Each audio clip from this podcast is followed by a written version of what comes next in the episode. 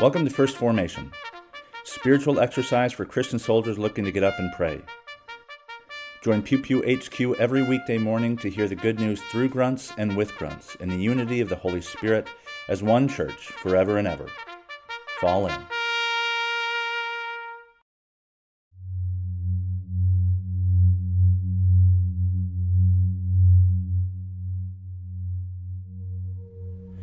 Psalm 69, verses 1 through 5 and 30 through 36. Save me, O God, for the waters have come up to my neck. I sink in deep mire where there is no foothold.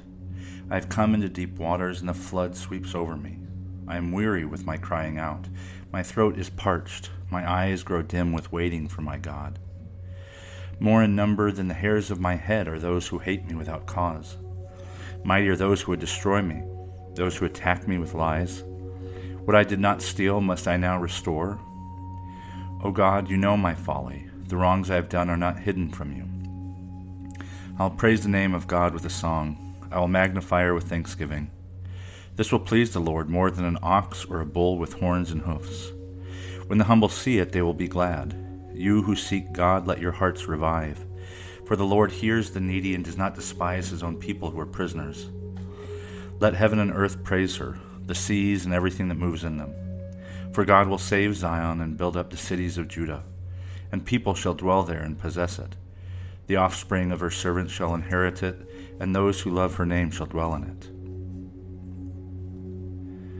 Exodus chapter 30, verses 22 through 38.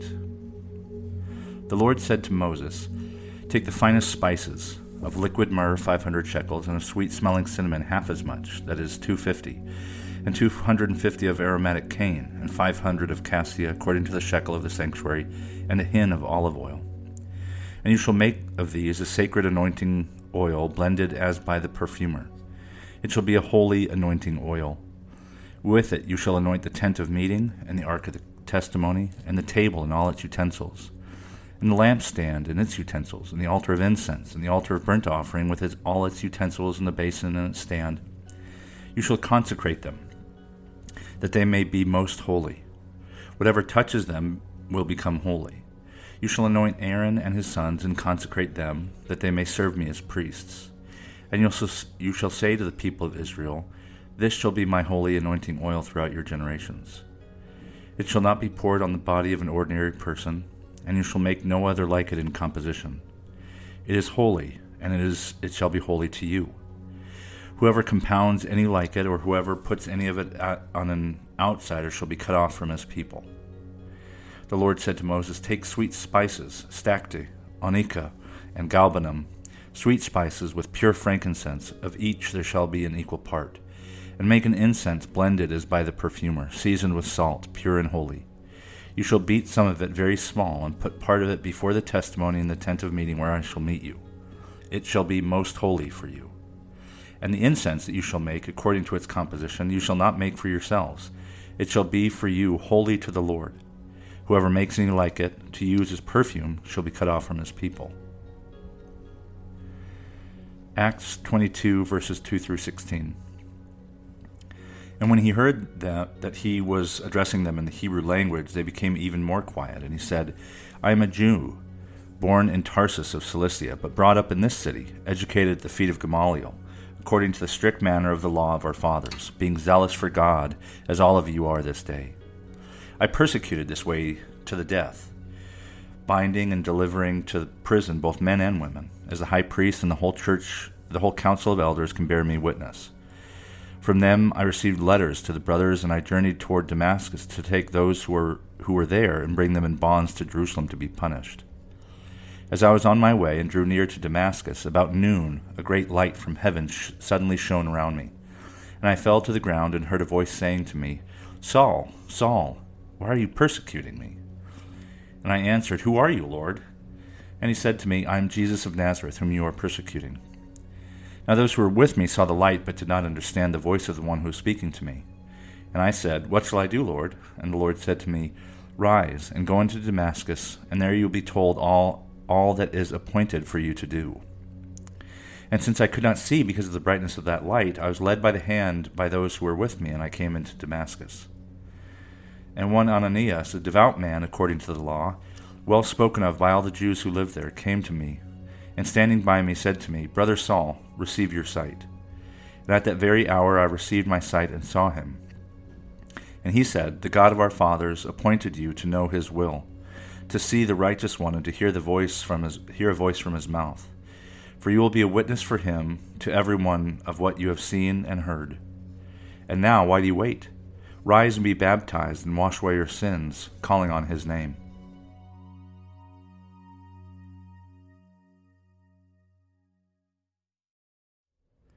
Good morning and welcome to the first Tuesday after Epiphany. This is Brother Logan Isaac broadcasting from Albany, Oregon. This morning's readings come to us from Psalm 69, Exodus 30, and Acts 22. And the Exodus reading uh, covers the anointing oil and the incense. And the incense is kind of a call out to Jesus's uh, the the gifts that the wise men bring with frankincense. Um, and I, I think there was myrrh, yeah, liquid myrrh uh, that goes into the anointing oil. So the three uh, frankincense, gold, and myrrh. The frankincense was uh, this smelly stuff that was used especially at death. Um, and then myrrh was similar, but it was uh, it was liquid. I don't. I'm not entirely sure what it was for, but here they are, right next to each other, in verses 22 and 34, at the very beginning of each of these things: oil and incense. And the oil was to be poured upon, or smeared upon, Mashiach, um, the the high priest and any priest who serves. It also happens that certain prophets and kings were also anointed, and I have a list of them, or at least the ones I could find at um, the training room at um, Anointment to Appointment. And you should check that link out. I'll put it in the show notes because I think the contrast here is really important to notice. The anointing um, is for all the sacred things, um, but you you uh, are not to pour it on any ordinary person. In fact, it shall be holy to you, and, and you aren't even allowed to make it yourself to use it in your home. Um, in, in particular, you cannot put this oil, if it is made, on any outsider. Um, so the oil is really precious. We get this idea that David was anointed, and he was, by, I believe, Nathan the prophet, but it could have been Zadok the high priest. Um, but it was um, most often used uh, by the high priest. Um, at the very beginning, as we see here in Exodus, the anointing is for the priesthood, the Levitical priesthood. Not all Levites are priest, priests, and not all priests are the high priest. Um, there's also like kind of there's other classes within the priesthood, but that, that's for another time. Um, and then secondly, uh, the the frankincense. Um, this is going to be burned in the holy place, and like the anointing oil, it's supposed to be most holy, and you're not allowed to make it for yourself. Um, whoever makes it to use for vanity will be cut off for their pe- for the people, um, and so there, it's really important. The the myrrh is not to be put on anybody. It's not to be used to anoint or smear anybody ordinary, certainly not outsiders. And then the, the frankincense is not to be used for vanity, for perfume, because if you do, it will be you'll be cut off. And so the pouring of myrrh and the smelling of frankincense are supposed to be holy. So when Jesus the, receives these gifts from the sages, um, it is not just, oh, the gold for a king, it is also the anointing oil, and the frankincense that burns in the holy place. And yeah, they they use it for, for dead bodies too to mask the smell, but at least biblically, it is about it's that is the smell of the holy of holies. If you smell it, it means you see a pillar of smoke coming out of the tabernacle, and it's time to fucking move. Otherwise, only the high priest smells it. Now we turn our attention to Acts 22, where um, Saul, well, Luke, the author of Acts, is having Saul tell his story in Luke's memory, right? So Luke is having this is Luke's perspective of Saul's account of his conversion. Um, and it says, and I, I'm not going to look up the words now, but it's something to look at later. The anointing is Mashach or, or Masiach. Um, but here, at least in the English, it has appoint. Now, appointment and appointing is a political power move. Um, at the time of Jesus and Saul, the high priesthood was a fucking joke. The last legitimate Zadokite priest had been exiled to Egypt, where he built his own temple that became basically the chapel for a military colony in, uh, I can't remember the name of the city. And the Zadokites have been banished, basically. And the Boethians and the Sadducees were in control of the high priesthood thanks to Herod and the, uh, the Greek influencers, the Hellenists, um, and it wasn't legitimate at all. Nobody looked at Caiaphas and Ananias, um, who was the priest following Caiaphas. Nobody looked at them and thought they nobody trusted them. They were fucking charlatans.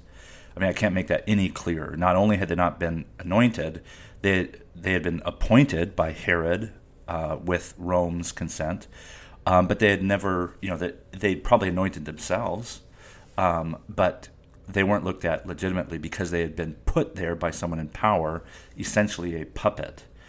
And so this word appointment is uh, is to me in direct distinction to anointment. That isn't to say that Saul doesn't deserve it or that it's somehow less than, but to point out, at least in the English, anointment and appointment stand in contrast to each other, and one carries specifically political and power related connotations, and the other is deliberately intended to evoke ecclesiastical connotations, right? The tabernacle and later temple.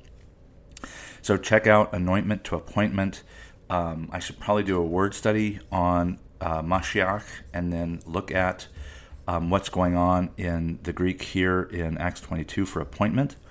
Um, but notice that Saul has shares the exact same call as everybody else. Rise and be baptized and wash away your sins, calling on his name. Um, baptizing also is only occurs in the Old Testament with this um, Syrian military commander Naaman in 2 Kings 4 and John, son of Zechariah, called the baptizer or the baptistes.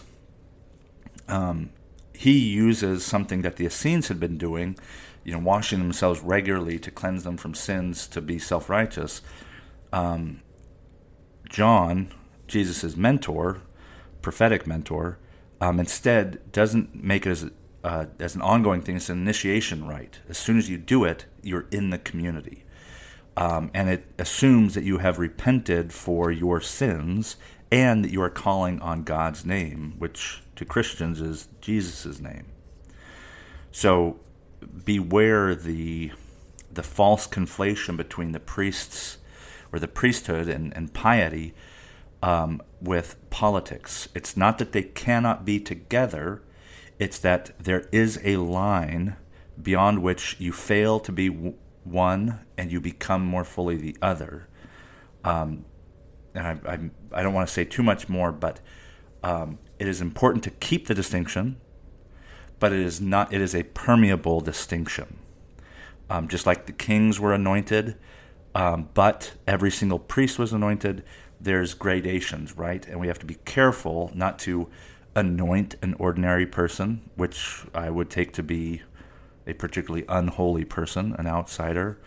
Um, and also, we cannot uh, put on the things of faith as though they are just there for show, for cosmetics, for perfume.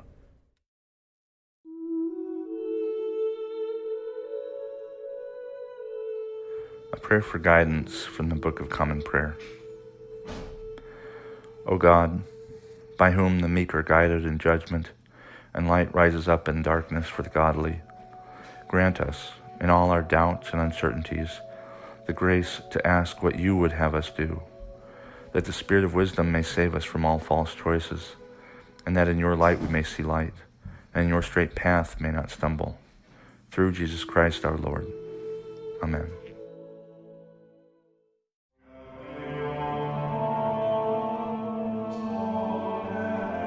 Thank you for falling in to First Formation, where Pew Pew HQ shares morning prayers for the humble, hardy folk caught in the crosshairs of God and country.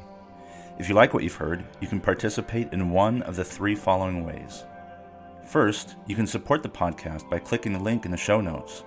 Or, if you serve military families, subscribe to First Forward, a paid subscription feed providing commentary on Sunday lectionary texts a week in advance. Use it for sermon prep or just because you support the troops. Second, you can become a co host by recording a lectionary reading for a future episode. Instruction will be provided, and you don't have to be a grunt to collaborate with Pew Pew HQ in this or any way. Finally, you can also record and send prayer requests of a minute or less. Prayers can be included in an episode, read anonymously if you wish, or kept private for me to pray for off of air. So there you have it three ways to participate in First Formation. I hope you'll continue to listen even if I haven't convinced you to fall in. This has been Brother Logan Isaac, always faithful, always family. Semper Familia.